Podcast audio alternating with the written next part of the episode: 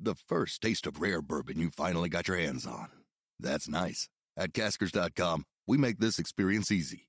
Caskers is a one-stop spirit curator with an impressive selection of exclusive, sought-after, rare, and household names in the realm of premium spirits and champagne. Discover the top flavors of the year now by going to Caskers.com and using code WELCOME10 for $10 off your first purchase. Get $10 off your first purchase with code WELCOME10 at Caskers.com.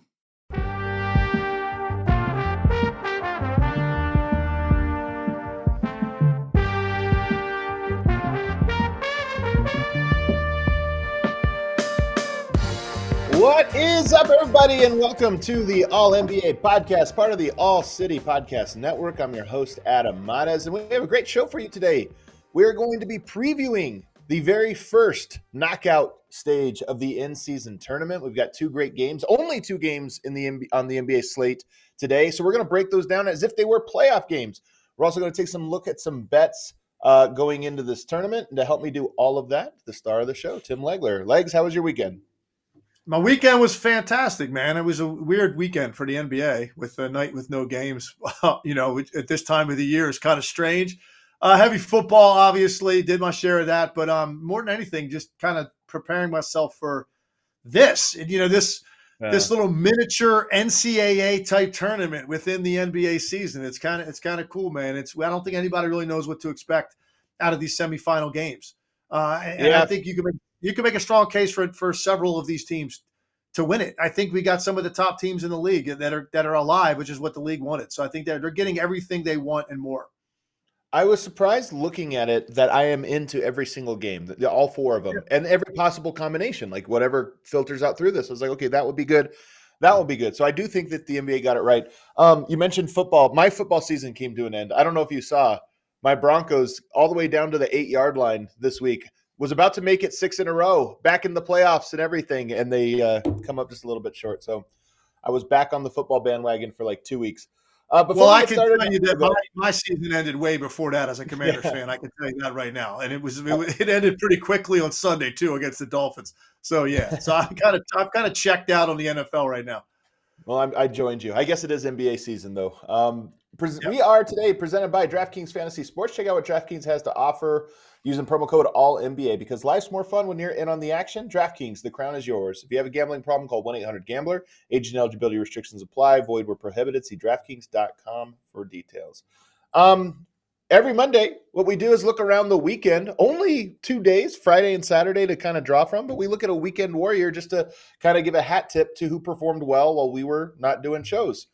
Legs, who do you have for your weekend warrior this weekend? I'll tell you what, and it's the Pacers were pretty impressive overall collectively, you know, putting up 144 in the Heat without Tyrese Haliburton. I mean, just go figure. How does that make any sense? This team is leading the league in scoring and pace, and the guy that's the engine is Haliburton, and he doesn't play. So you think, okay, you know, maybe they have a little pedestrian 115-point night in them tonight. Instead, they go for 144 on the road against the Heat, and the guy that fills in for Haliburton and comes off the bench is T.J. McConnell. He's my weekend warrior, and all he does is play 25 minutes and go 10 for 11 from the field without taking a three-point shot, by the way.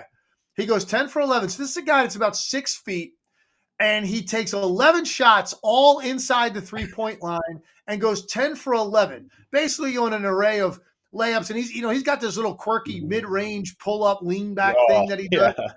Right, that he can get off.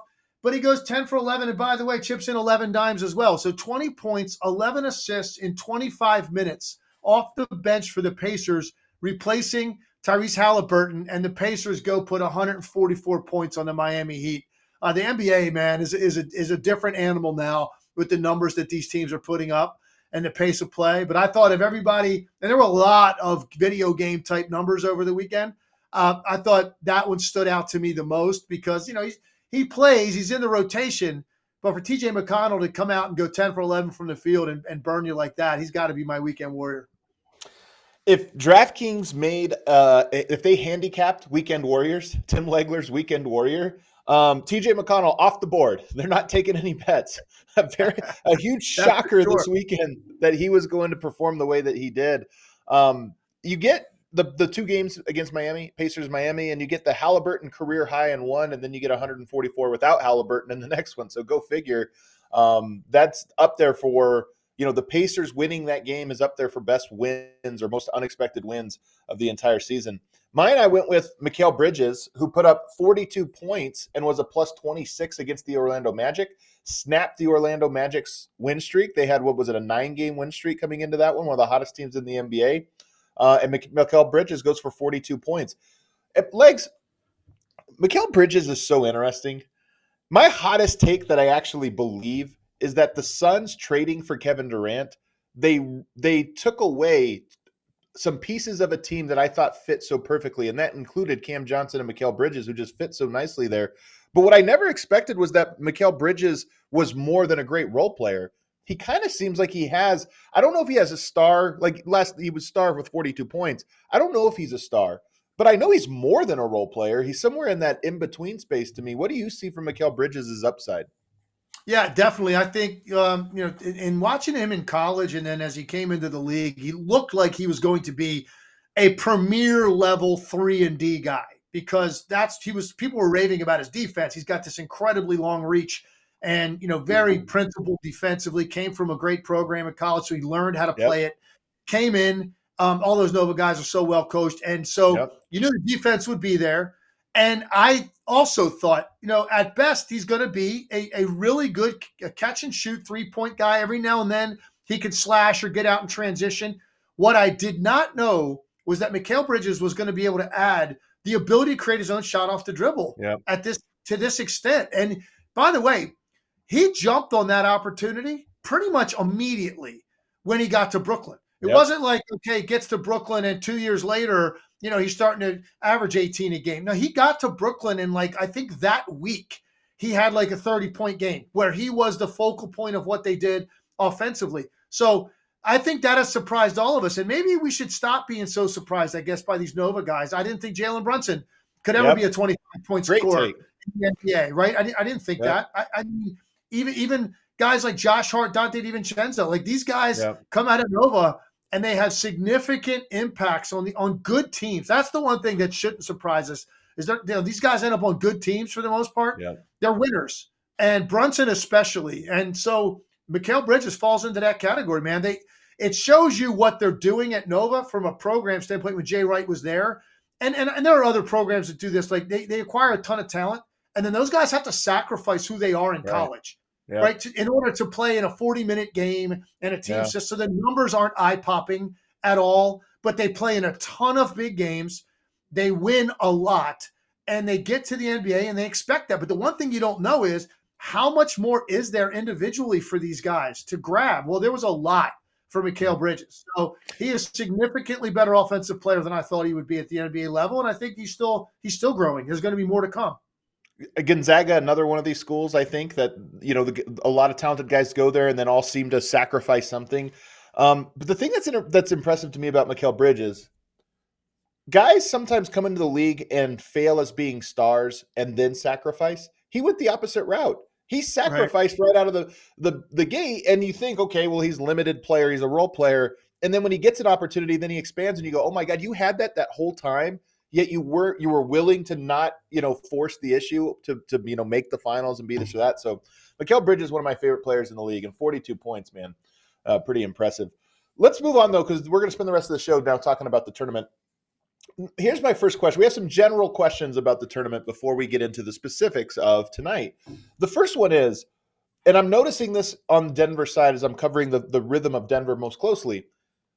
This has been a fairly disruptive tournament, this part of it now, because there was no game yesterday, which is very strange to have a day off in the NBA, the entire NBA off.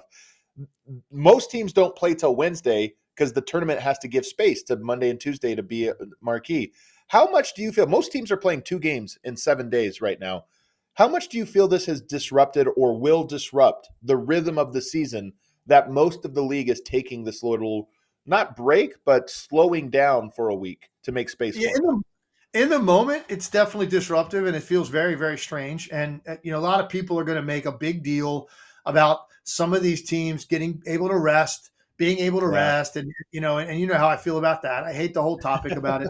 But it's, I understand where people are coming from. It's, and in some ways, it's like some of these teams are going to get like two versions of an all-star break because that's coming. Yeah, that's coming up here in about, a couple of months. You're going to have the all-star break, and there's going to be another extended break for a lot of these teams. And then, some of these guys that are participating in this, they don't get quite as long a break because they got to go for 3 days to all-star weekend. And there's all kinds of demands on their time over that weekend. And a lot of those guys feel like all-star weekend is not really rest for the star players. But that's kind of what this feels like. Like you're taking a break for the all-star game, except some of these teams have to continue to play. So it is in the moment, but do I think anything associated with this will have a bearing on what happens in April, May, and June? No, I do not. I do not think there's going to be any carryover. It's too far away. Too many things are going to happen in the meantime, and we're going to forget all about this little break that some of these guys did or did not have at this time. And also, by the way, I don't think that we're going to have – it's so far off, Adam. Even if we get some surprise, let's just say like Indiana comes out and they beat Boston by 25. And then they were somehow to meet up in the postseason in April. Are we really going to look back at what happened in early December and think that that's – no, because these teams go through iterations of themselves as the year goes on. They do, and there's different guys are going to miss significant time between now and then with injuries, and then they're going to come back, and they're going to have to reincorporate themselves, and there's going to be different guys that are going to be really struggling at that time, maybe that are playing well right now. So that there's just no comparison. If this was they played one team and everybody was at full strength, and one team got the best of another, and then the playoffs were 2 weeks from now, no, you could probably take something from that. But I just don't think there's going to be any bearing. This is something that's taking place for me in a bubble away from the rest of what we think the league is going to be. That's just how it's important. These guys are making it important. It's really cool. There's a lot of energy associated with it. It's fun. I'm looking forward to covering it. I'm looking forward to just having to watch two marquee games, each of the next two nights rather than having 8 games on it. I'm looking forward to that as an analyst. I don't think there's going to be any connection to what we're going to see later in the year. I don't think there's connection to that either. But I do look at teams like the Orlando Magic, who had won 9 in a row. They lost this last one, so 9-1 in their last 10. They have momentum early on. Does this weirdness kind of disrupt their momentum? That's the kind of things I think about. Oklahoma City Thunder, Minnesota Timberwolves, off to really hot starts, are in a groove on a little winning streak, and now you take this 5 days off. You play 2 games in 8 days or whatever it is, and I just wonder if it almost breaks up the season for them and they lose some of the momentum. That's really more what I wonder, adding a second break. But I'm with you it's just a new variable in the long ebbs and flows of the season. And I'm curious to see if I'm curious if this tournament becomes a delineation in certain parts. And we look at the season as pre-tournament, post-tournament to all-star break to playoffs. And it's kind of 3 different, rhythms to the season. I could see that happening.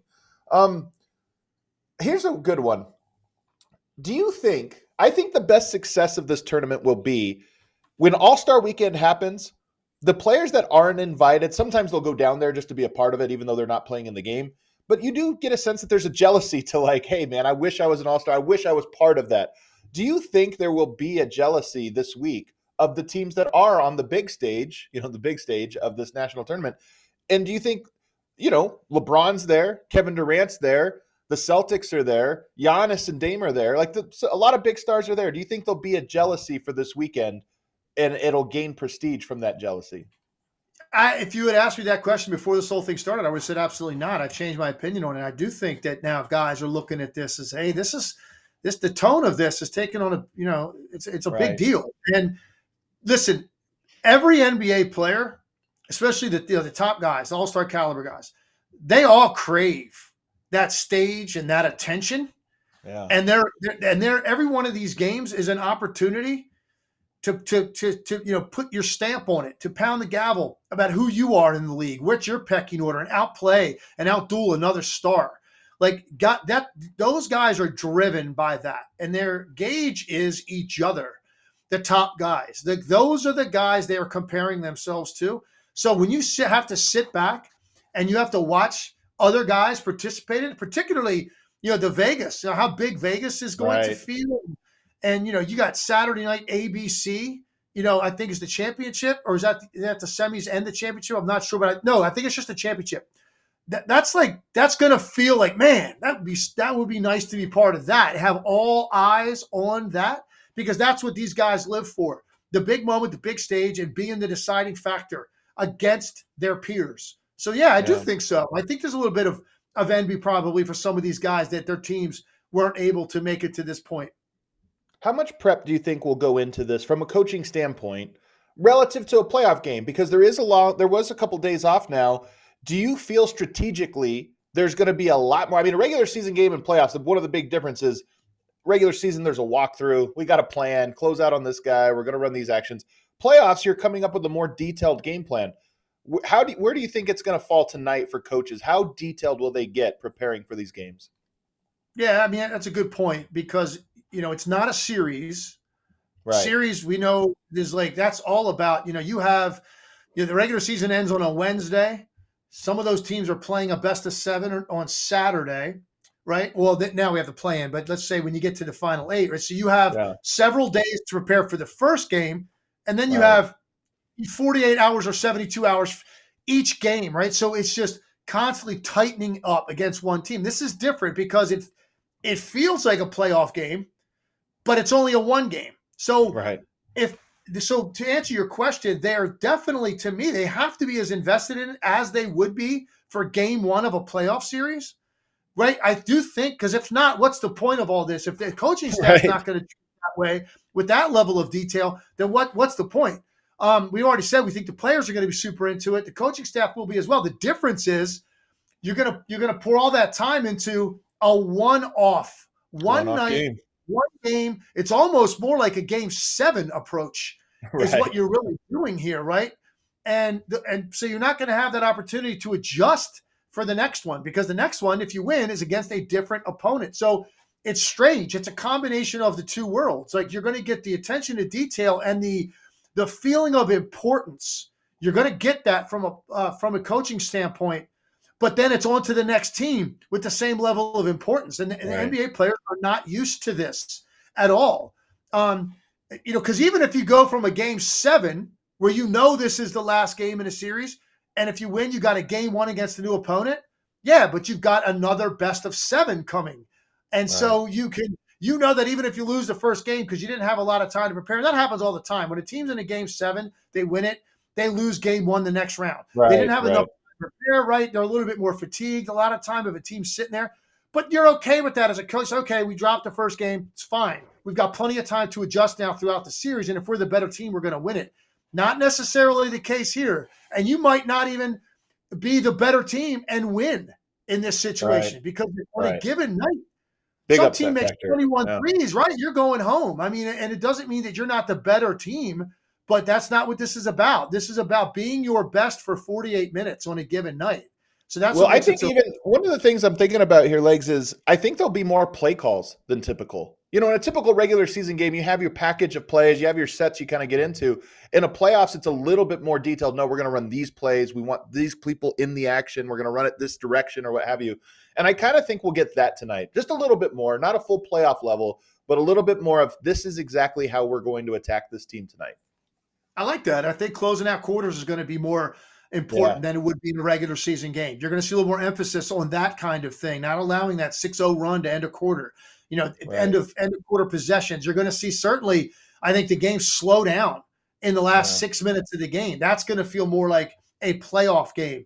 You know, and you think about it, what are we really talking about here? Like, I think the best comparison is. To a Christmas tournament or some sort of tournament in college. I get that's happening during the season, right? But it's before conference play, which is what all these teams really are playing for, is to try to win your league and get to the tournament. But you have these little tournaments, like you have the Chaminade, like early season tournament in Hawaii. Then you got the Christmas Classics, so all these teams enter these, and you want to win it because that feels really good, and it could be a confidence builder and some momentum builder going into the season. But at the end of the day, the bigger prize is later. So that's kind of what I think this is going to feel like to a lot of these teams. I think there'll be a little bit of pressure. And then the one question I really wonder is how many minutes are these guys going to play? I mean, A starter tonight. Which starter or how many minutes do you think the top starter will play tonight? Luka, by the way, on Saturday played 46 minutes in just a regular season game. So maybe it's not that crazy to think that they're going to go to a playoff rotation for an in-season tournament game. But what do you expect starters to play, or star players, I should say, to play tonight? Yeah, it's funny, the Luka game. So that's the game of the 30-point run. You know, Dallas goes with a 30-0 run, setting an NBA record. And I don't think Luka would have played that many minutes, but they just kept scoring. And I think their luck going, wait a second. As long as we continue to score and cut into this lead, we're going to leave him out there. And ended up being a big number. I think you'll see guys tonight, like you'll probably see some of the top guys get, if these are close games, probably exceed 40 minutes. Man, I'm not going to be shocked by that. I mean, yeah, it's crazy because now when a guy plays 40 minutes in a regular season game, like we can't believe what we're looking at because most of them, you know, you're going to top out at about 38, you know, and a lot of times 34, 35 for the top guys. No, I'm not going to be surprised if we got one possession games here inside of 5 minutes, if you're going to see some guys get extended runs and maybe not get a break in the fourth quarter. You know, start that period and play the whole thing, which will push you closer to 40 minutes. Again, if they're not going to treat it that way, and a little bit differently from a coaching perspective, from a player perspective, from a minutes perspective. And I mean, what's the point of all of it? And that's what I think the league would like to see, like utmost importance. And that might mean some guys get extended. Yeah. All right, let's take a break. On the other side, let's start to get into this now. Celtics Pacers is our first game tonight. That's going to be a great game. Let's get into some of the details and really start to preview this and talk about X factors, best matchups, and what it'll take for each team to win, as well as the latest on Haliburton, Jalen Smith, and Porzingis. But first, NBA fans, the wait is over. Basketball is back, and DraftKings Sportsbook, an official sports betting partner of the NBA, is celebrating with an unbeatable offer. New customers can score $200 instantly in bonus bets for throwing down $5 on the NBA. Win or lose, it does not matter. You'll start the season with an instant dub. With DraftKings Parlays, you can put multiple bets together for an even bigger payout.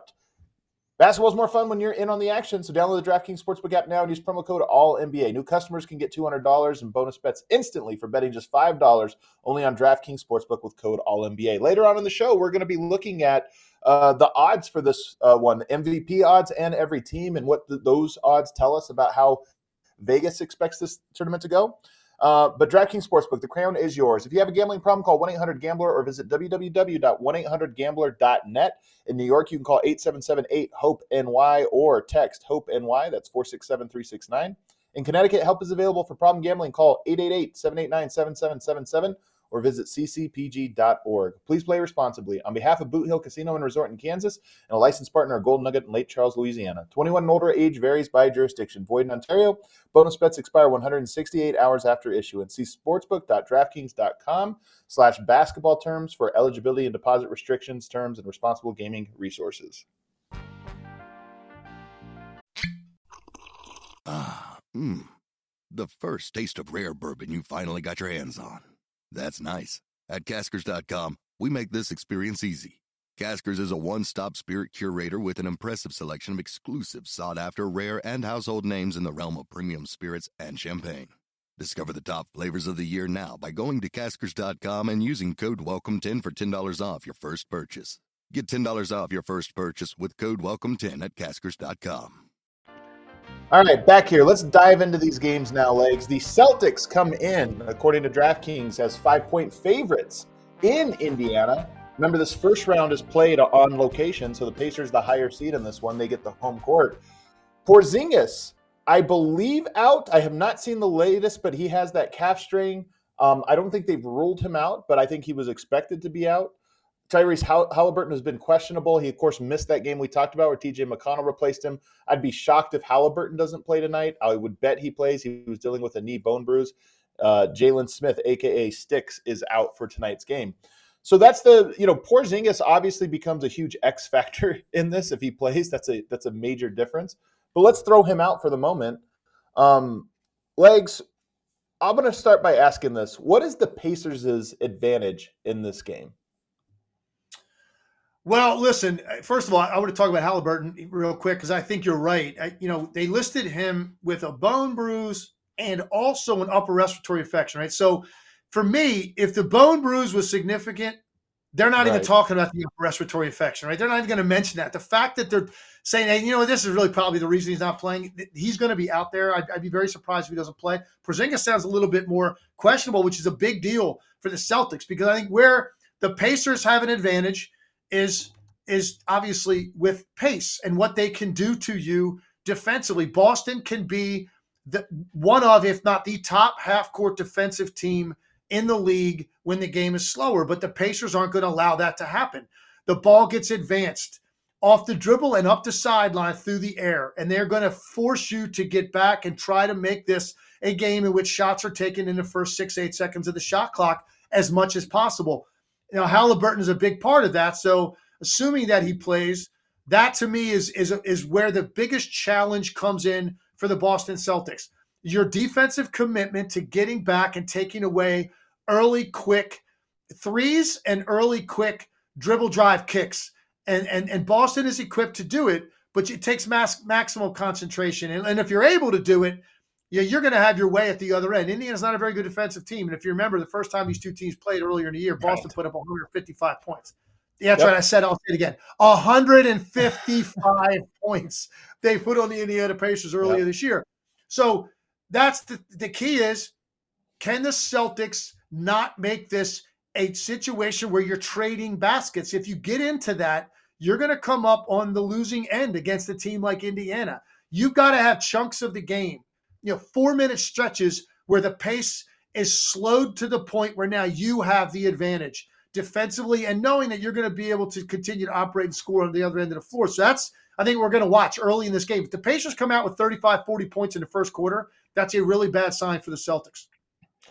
I think that the Pacers need an early lead in this one. Now, if you ask me, I think that the Pacers have a pressure advantage, meaning the Pacers are playing at home. They kind of have house money. The Celtics, I think, have more pressure on them and higher expectations, to kind of go here. And so if I'm the Pacers, I look at this and say, we're having a great year. We play our style of basketball. Let's go out there and let it fly and see what happens and put some pressure on. So I think it's important for them not to get behind in this game so that they can play freely, shoot the ball. The Pacers are one of those teams that when they start making them, as we saw on Saturday, once they start making them, they don't miss. So I think getting an early rhythm, playing at home, those things are major. I actually think home court will be a pretty sizable advantage for them tonight for that very reason. There should be an extra energy in the building tonight, and I think that'll play in their favor. What about the Celtics? What is their advantage in this game? I think that, and Porzingis was a big part of this. I think that they have a team that can attack them across multiple fronts. They've got a ton of different weapons that they can go to. They're going to win individual matchups against Indiana. The key is, I think Boston's the best team, has been the best team in the NBA to this point. I mean, that's their advantage. Their advantage is that they play both ends of the floor. They are capable of beating you in a game in which neither team is playing particularly fast because they can be so good defensively. That's if the game looks like that, Indiana's at a massive disadvantage. If we're not noticing how quickly the ball's being advanced and how easily Indiana's operating offensively, if that's not a talking point in the first half of this game, completely agree with you. We're going to know, I think, how this is about to go. And that's Boston's biggest advantage. They've got better defenders across the floor. They've got a number of guys that play equally hard on both ends and could create problems for you. So that's why Indiana can't make this situation where they're running a ton of sense. It's got to be get the ball up the floor, a lot of high ball screen, and a lot of make you chase the ball and not catch up to it. That's when they're at their best. They're just flat out going to outscore you. Boston's advantage is that they have a team capable defensively and not allowing that to happen. So what are you watching for in this game? And kind of how do you predict the rhythm of it to go? What's the most interesting part of this matchup? For me, the key is going to be, I think, if again, let's assume Haliburton plays, the Holiday-Haliburton matchup, right? How much Drew Holiday can wear on him and slow him down? I mean, Haliburton, what he's doing right now, he's making this look so simple and so easy every night. It's really starting to blow you away, the numbers that he is putting up. And so that to me is what I'm going to be looking for. Freedom of movement for Haliburton. How kind of groove does he get into? How easy is it for him? And then look, For Boston, I think you're going to need, without Porzingis, you're going to need some X factors.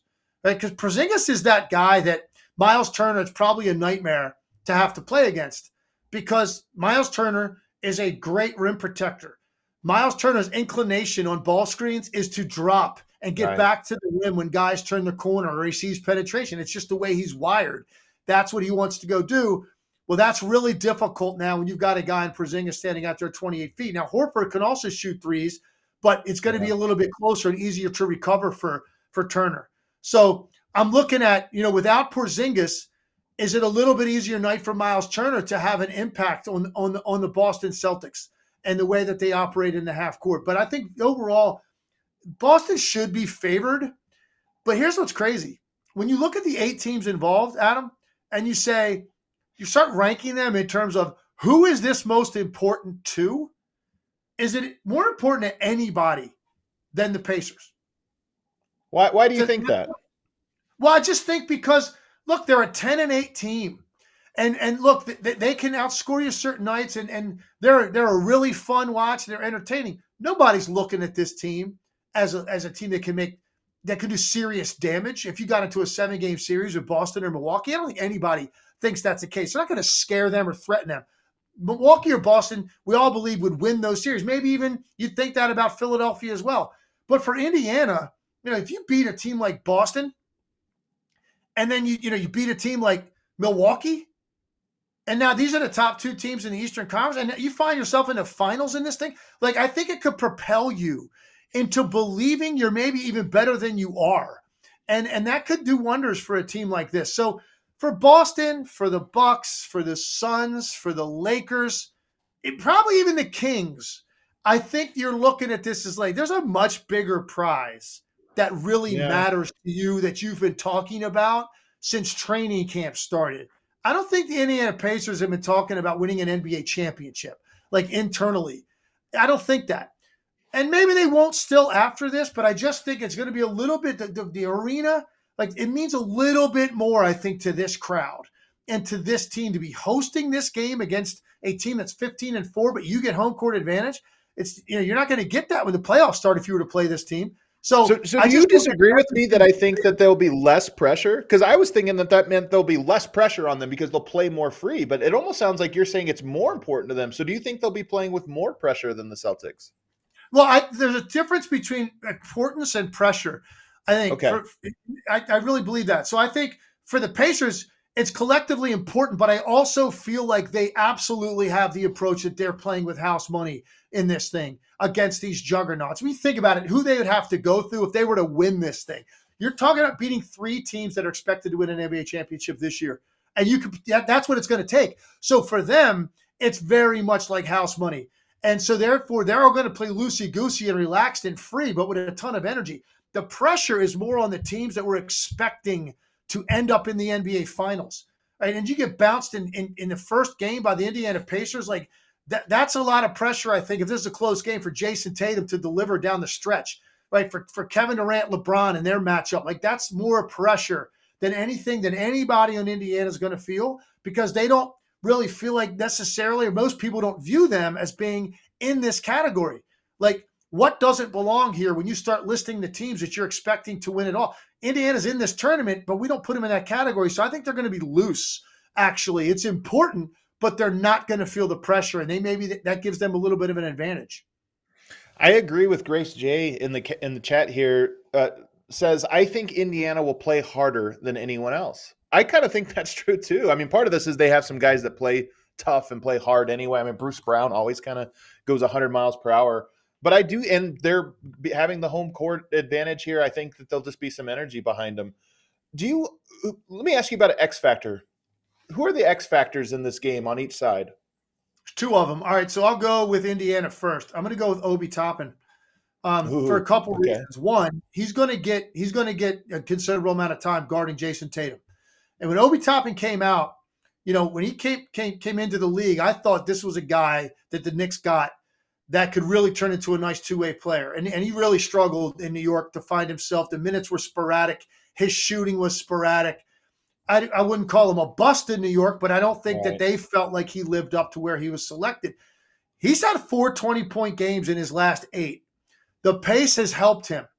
you know, he's not a guy that's going to create his own shot very much in a half court game against, like, when the game slows down. And so playoffs might actually be a little bit more of a challenge for him if it slows down, or a grinded out type of offense, which New York was a little bit more. This has suited him, right? He can get out and transition. He's a good finisher if you throw it ahead, and he can simplify his ball handling to two dribbles and get to the rim. He's turned himself into a pretty reliable three-point shooter. So his best offense that he has had as a pro is happening right now. And on top of it, he's going to be a guy that's tasked with guarding Jason Tatum a lot and has the physical profile to be able to do it. So I'm looking at Obi Toppin. On the other side, I'm looking at Horford, particularly Porzingis not being there. Al Horford is capable of having a 20-point night, you know, making 5 threes. Again, taking advantage of Myles Turner inclination to run back to the paint, protect the rim. That would have been Porzingis, and I would have thought Porzingis could have a really big game against them. Well, now maybe Horford doesn't have quite the upside as Porzingis on a given night, but for one night, he can have a 20-point game. And so I think Horford is a guy, extended minutes. He'll play 30-plus minutes. He's going to get a certain number of open three-point looks.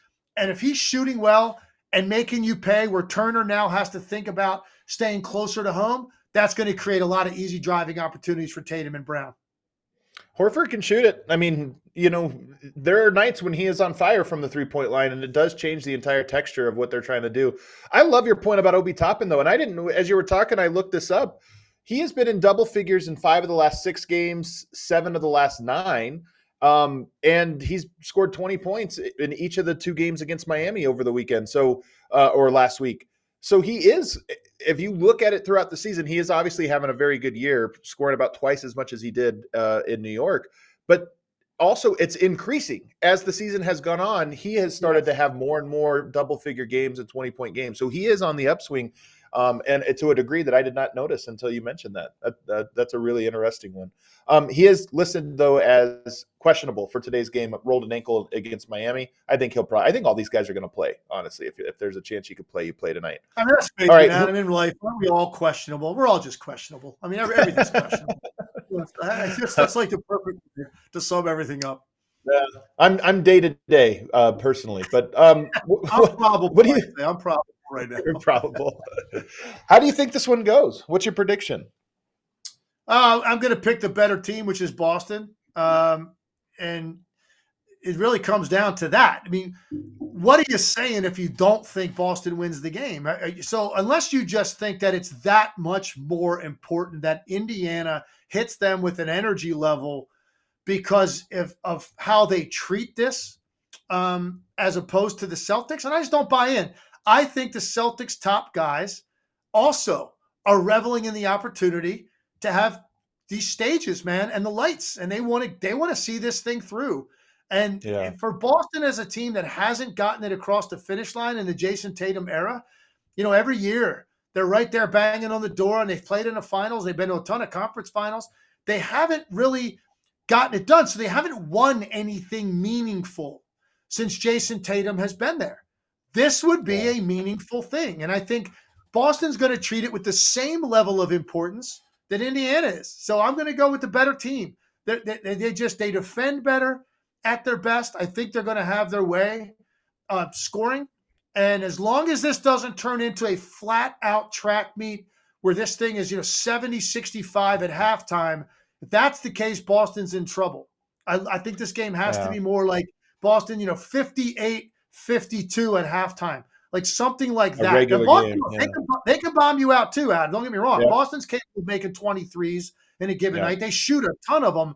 I don't think that's the kind of game you want to play against Indiana, where these things are coming fast and furious, because the Pacers are better suited for that than the Celtics. I want to be brave and bold and go with the Pacers, but I'm not going to. Do it! Well, I will say this. They have been some big wins for the Pacers this year, you know, in some key moments. Like that Miami game is a great example of it, but also the tournament game. You remember they played Philadelphia and kind of got smacked, and then they played them a second night, only this time it was the tournament game, and they bounced back. I was like, 76ers are going to smack them again. They're just the better team. They're too big, all this stuff. And it's like, no, the Pacers played inspired, knowing the game meant something, and they get the win. I kind of think they have big game energy to them, just collectively. The group of guys that they have, you know, Haliburton, Bruce Brown, there's Mathurin. There's guys that, to me, are just like moment guys on this team, but not enough for me to feel comfortable picking against the Celtics. And also, there's who has blowout potential in this game has more blowout potential. I think the Celtics probably do. I don't want to go on record saying I think the Pacers are going to win, and it'd be another 155-104 game like it was the other day, which is definitely on the table. Let's move to the Western Conference game tonight. This might be my favorite one of all the games in this first round. Pelicans at Kings. Now this one, Legs, these two teams have played twice this year. Twice. I think we have a graphic for this one, Emma. They played the first time, and the Pelicans beat them 129-93. It was a dominant performance. They killed them on the inside, out-rebounded them 55-36. Ingram went for 31. Zion, you remember, 26 points on 12 of 16 shooting. I don't know if you remember this game, Legs, but it was dominant for the Pelicans. And then they had a rematch, one of those back-to-backs. They played a second night, more of the same. This was a closer game, but 117-112. Zion went for 25, Ingram 23, and Fox 26. This was a closer game.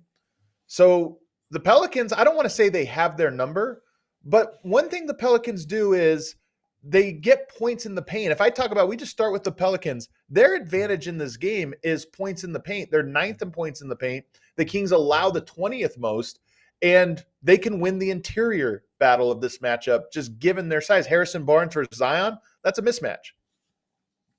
No doubt about it. Zion, is capable of just breaking you down repeatedly. And what that does, he puts you in foul trouble.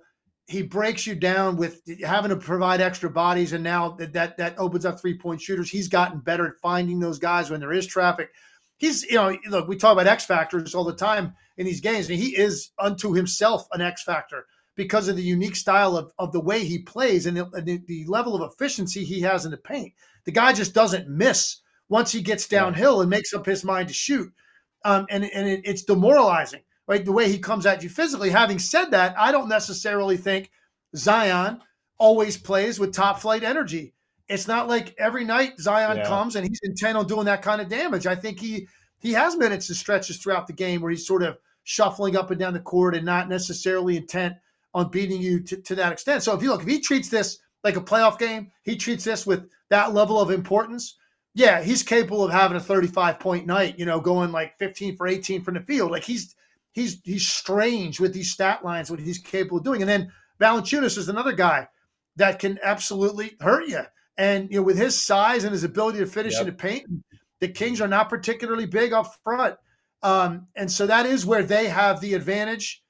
Sacramento, sort of like Indiana, they have the advantage if it gets into a track meet. There's no stopping De'Aaron Fox. And De'Aaron Fox can single-handedly just run possession after possession with his speed and pace.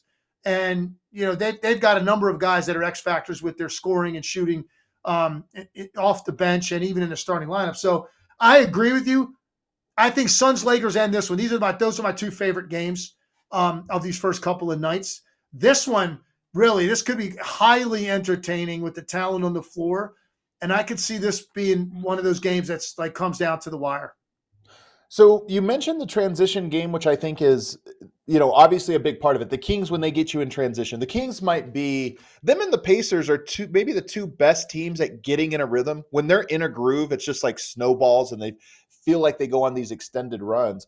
But I think the bigger advantage for the Kings tonight is from the three-point line. The Kings are 5th in three-point field goals made. The Pels are 27th. They just don't make a lot of threes, the Pelicans as a team. So you're talking about a paint points battle that's in New Orleans' favor and a three-point battle that is heavily in the Kings' favor. They've got to bring their shooters tonight. The Kings are one of those teams that is prone to cold spells, and then they don't look like the team that they look like at their best. But if they do shoot the ball well tonight at home, that's a huge advantage where they can just create too much of a separation. No, you're right. And look, here's the thing. With the Kings, they're top scorers. And talking about Ingram and Zion in particular, but they're not three-point shooters. Right. Zion hardly ever takes them. Brandon Ingram is a mid-range killer. Yeah. So, and even when C.J. McCollum plays, C.J. McCollum, he can certainly make threes. C.J. McCollum's a phenomenal mid-range pull-up jump shooter. So when you look at contrast them with like Sacramento, I mean, De'Aaron Fox is going to take a good number of threes. There are other guys that you're counting on. They take a lot of threes.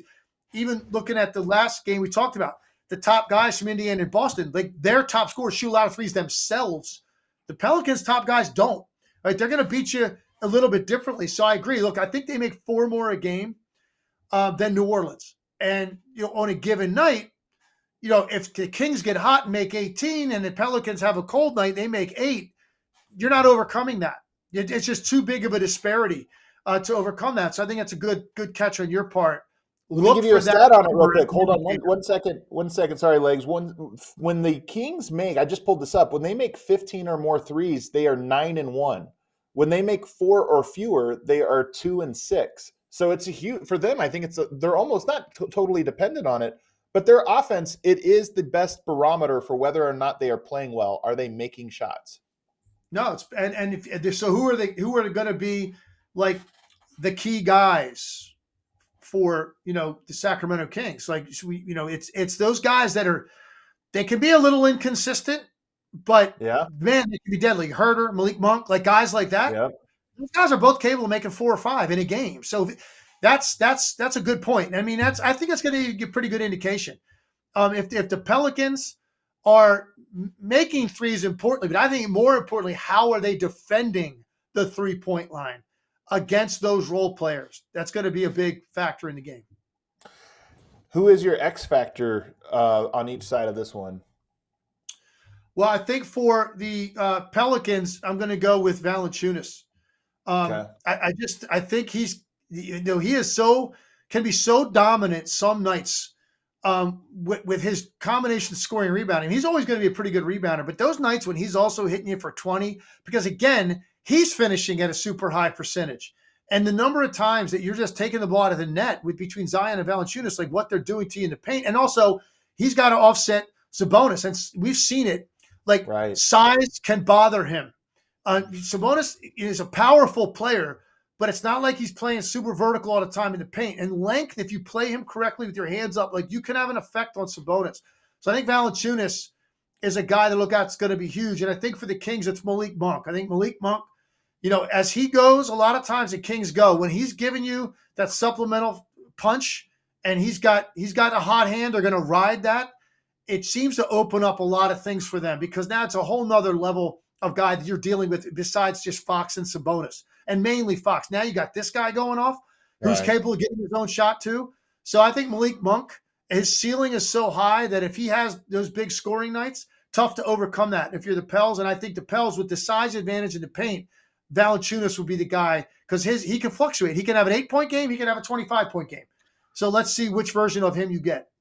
And we mentioned the matchup, Sabonis, Valanciunas, the battle of Lithuanians. You know, these are guys that are familiar with each other's games. So, you know, that does create, I don't know if that favors Valanciunas, because, you know, obviously usually you would say Sabonis the better player, so he should have the advantage. But maybe it's one of those things where it's like, hey, who knows you best?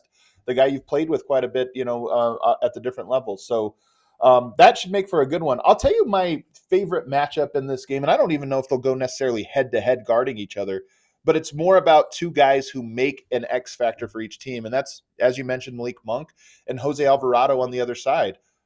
Both of those guys, Alvarado is one of those guys that also wins games, not in the same ways that Malik Monk does with, you know, volume scoring or this or that, but he does make plays and disrupt and raise the intensity and get under guys' skin.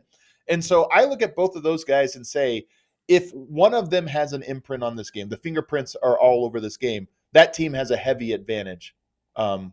What do you think about Alvarado tonight? I think that's a great call. I think, you know, he's one of those guys that I have noticed, if you're talking about Alvarado after the game or during the game while you're watching it, that's a really good sign for the Pelicans.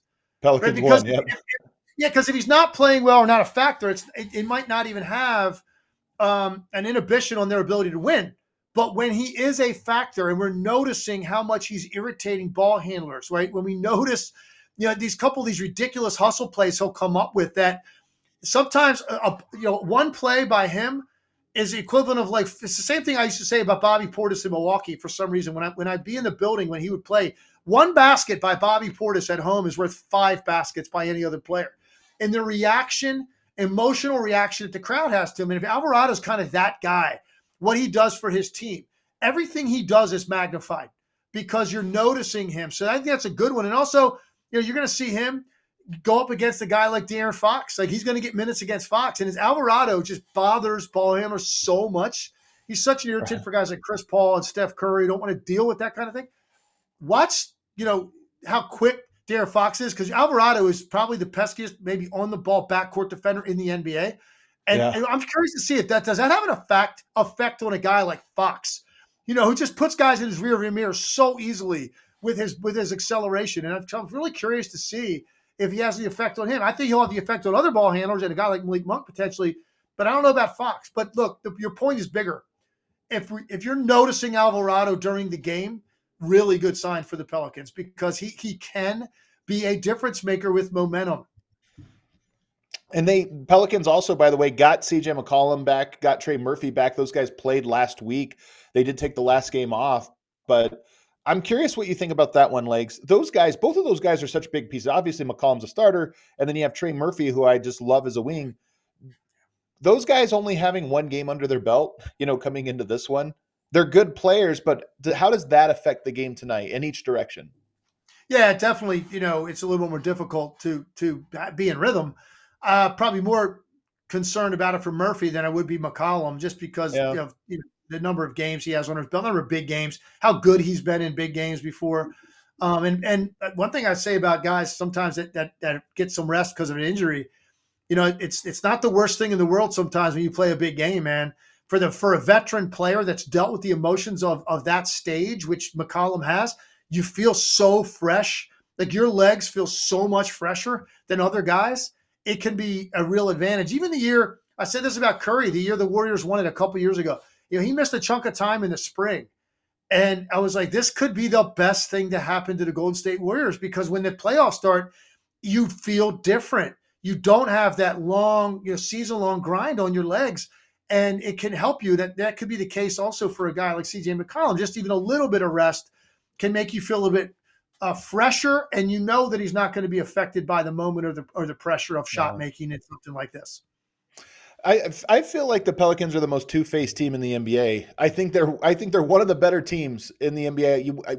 We raved about them a couple weeks ago, but you mentioned this at the very top. You kind of never know what you're getting from the star players. Sometimes they're the best players on the court, sometimes not so much. All right, how do you think this one goes? What's your prediction? I'm going with the Kings. I think they also, like Indiana, and I didn't pick Indiana to win because I just think Boston is significantly better. But in this case, I think these two teams are very close at their best. I think the Sacramento Kings are a team that I think this is more a little bit more of a statement, and they're at home. And it's a little bit more of a statement game for them, I believe. You know, based on the year they had a year ago, and then you lose in the first round of the playoffs. And look, this year they start off the season, they don't have De'Aaron Fox to get him back. They hit their stride. I think this is important to them, man. They want to be a team that's in Vegas in that Final Four with some of the big boys on the block, right? Yeah. And put themselves into that category. I think it's important for them. So I'm going with Sacramento in this. The first taste of rare bourbon you finally got your hands on. That's nice. At Caskers.com, we make this experience easy. Caskers is a one-stop spirit curator with an impressive selection of exclusive, sought-after, rare, and household names in the realm of premium spirits and champagne. Discover the top flavors of the year now by going to Caskers.com and using code WELCOME10 for $10 off your first purchase. Get $10 off your first purchase with code WELCOME10 at Caskers.com. This one. It is interesting that they lost two in a row. I think I'm going to take the Pelicans in this one, in part because I believe in the points in the paint advantage. Like, I think that is a thing that every time these two teams play, they're going to have the advantage around the rim and getting to the rim and putting pressure on. The three-point shot comes and goes. The pressure of tonight's game, I think if it's close going into the fourth, there's going to be pressure on three-point shooters to make their shots. And I just trust – and then on top of that, the Kings are one of my, Kings are one of my favorite teams to watch in the NBA. We've been raving about them. The Pelicans, they're so neurotic, but their best punch, at their best, the Pelicans have looked as good as just about anybody in the NBA this year. they're just so inconsistent. I'm going to predict that tonight, having their full complement of players, I think they're going to look really good tonight. And so I'm going to take the upset in this one. The Kings, by the way, on DraftKings are 4-point favorites. So Vegas is with you. One thing I'm going to say tonight, I'm going to make a prediction. I'm going to predict 40 points for De'Aaron Fox. Okay. I like that. I think the guys that he's going to be calling over, like for these ball screens he's going to be getting, it's a nightmare for some of the bigger guys on the Pelicans to have to defend on those switches. Valanciunas, Zion at the top of the list. And he's going to get a ton of those. And he's the pace he's going to play with fast up the floor with, and they're not necessarily two guys that are going to be in a dead sprint ahead of the pack getting back. I think Fox is going to get a lot of opportunities early up the floor. And I just think he's one of these guys, man, that is proving every single night he wants to prove that he deserves to be in the discussion for like the top guys in this league. And I think he sees a moment like this to make this his own stage. And I think De'Aaron Fox has a big night. I think it's going to be very tough to contain him for New Orleans. He's a guy that I think he has a lot of respect. Everybody thinks he's an incredible player. He's a guy that might still be a little underrated. I mean, I'm watching him the other night against Denver. He's just this can be a big year, and he needs these stages to kind of get a chance to showcase just how good he is. Let's wrap this up by looking at the tournament as a whole and looking at our partner for the show, DraftKings, and who they have handicapped for this one. The Celtics have the number one odds, plus 300. The Bucks are right behind them. I think we have, this graphic here shows everything. Plus 300 for Celtics, plus 450 for the Bucks. The Lakers at plus 550 third there. Is there a value bet you see on the board here, Tim, that you like of all of these numbers? Probably Phoenix. Plus 650. Yeah, they're a tough one to gauge, man, because you got the Durant factor. You're talking about now you shrunk this thing down to 3 wins, 3 performances. Yep. Kevin Durant, man. Kevin Durant's a hard guy to bet against in a situation like this. I mean, they're not at full strength. And I think that their defense can still be suspect. But, man, it's Kevin Durant. And so, to see them as like the 5th pick, basically, out of these 8, I don't know. That might be, for me, the value. I think the two teams at the top, that's probably where I'm leaning. Celtics or Bucks. To win this thing. But, man, I see Kevin Durant sitting down there, and it's almost like the Suns a little bit of an afterthought. A lot of people don't think Phoenix is even going to get by the Lakers in the first game. Man, I don't really want to bet too much against Kevin Durant. That's kind of a scary proposition. You don't want to bet against LeBron, too. I think that game is just so big, so massive for whoever comes out of it. Here's the thing, man. The Suns are 8-2 in their last 10. And a lot of that is because they got Booker back in the games that he played. One of those losses came without Devin Booker, to the Denver Nuggets. The other one came at Toronto on a night when Devin Booker shot 2 of 12. So I just look at that one and I go, the Suns, especially in a regular season setting, have proven to be phenomenal when they have both Booker and KD. I don't know what their record. I think they've only lost 1 or 2 games total in the regular season when those guys have been together, something like 18-2 or something like that. So I look at that and say we might be sleeping on just how good the Suns team is in the regular season when they have both of those guys together. It's tough to bet against LeBron for me. I think that first matchup, it's tough to bet on them just because that first matchup will determine it. But I'm with you. If I'm just looking at value bets, the Suns at plus 650 are number one. I kind of like the Pelicans at plus 1,200 only because, like I said, that Pelicans team to me has – 3 or 4 games this year where I watch them and I go, oh, that's a top-tier team.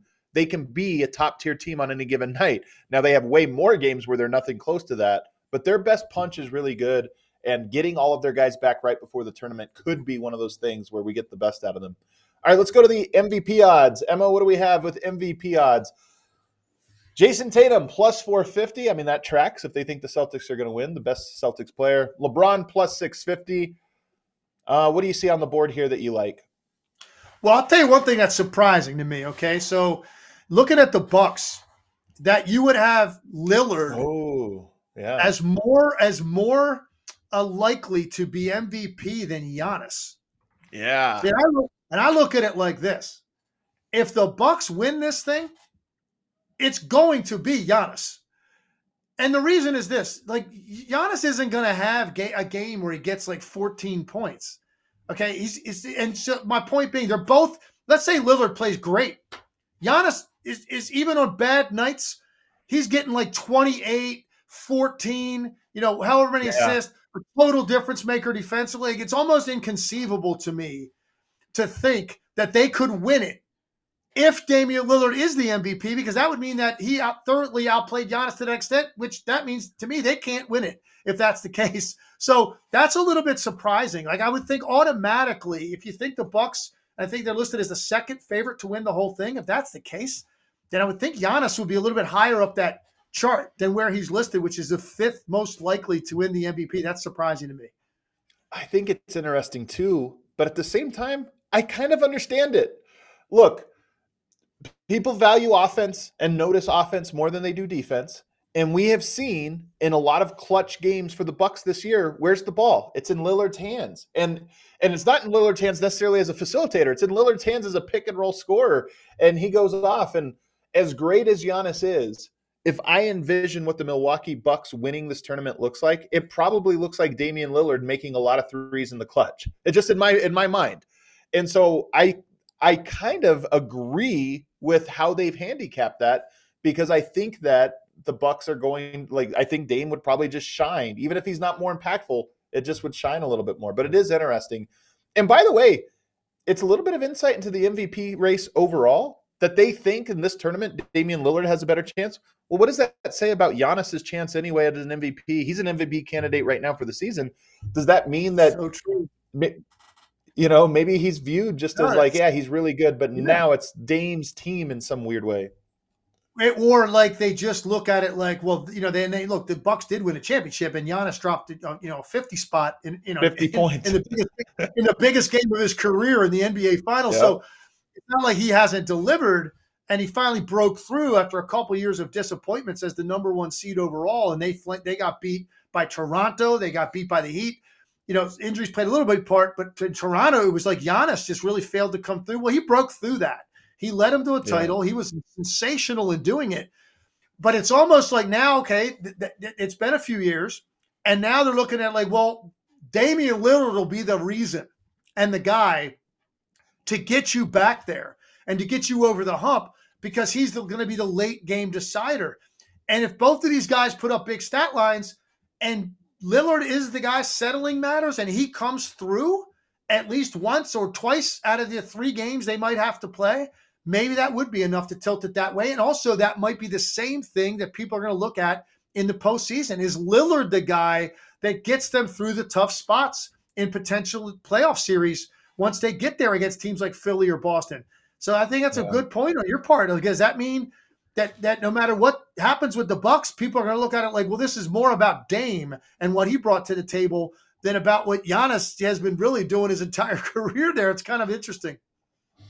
Well, that does it for today. It's going to be great. I can't wait for this tournament tonight. Both games are phenomenal. This is like 4.5, 5 hours of great basketball tonight. Okay. I'm going to watch them live. Sometimes when we're doing the show, I'll tape them or whatever, or go on Synergy and watch them. Tonight, I want to watch them live because I want to be part of the conversation as it's happening, and I can't wait for that. Both of them are phenomenal games. It should be interesting. That does it for us, guys. Everybody that watched the live show, we had a great chat going today. A lot of people interacting with the show, which I love to see. We're seeing all of those. We appreciate it. Do us a favor and hit that like button for us, and don't forget to share the show on social media wherever you are to help us grow it and grow this audience. Thanks, everybody. See you tomorrow.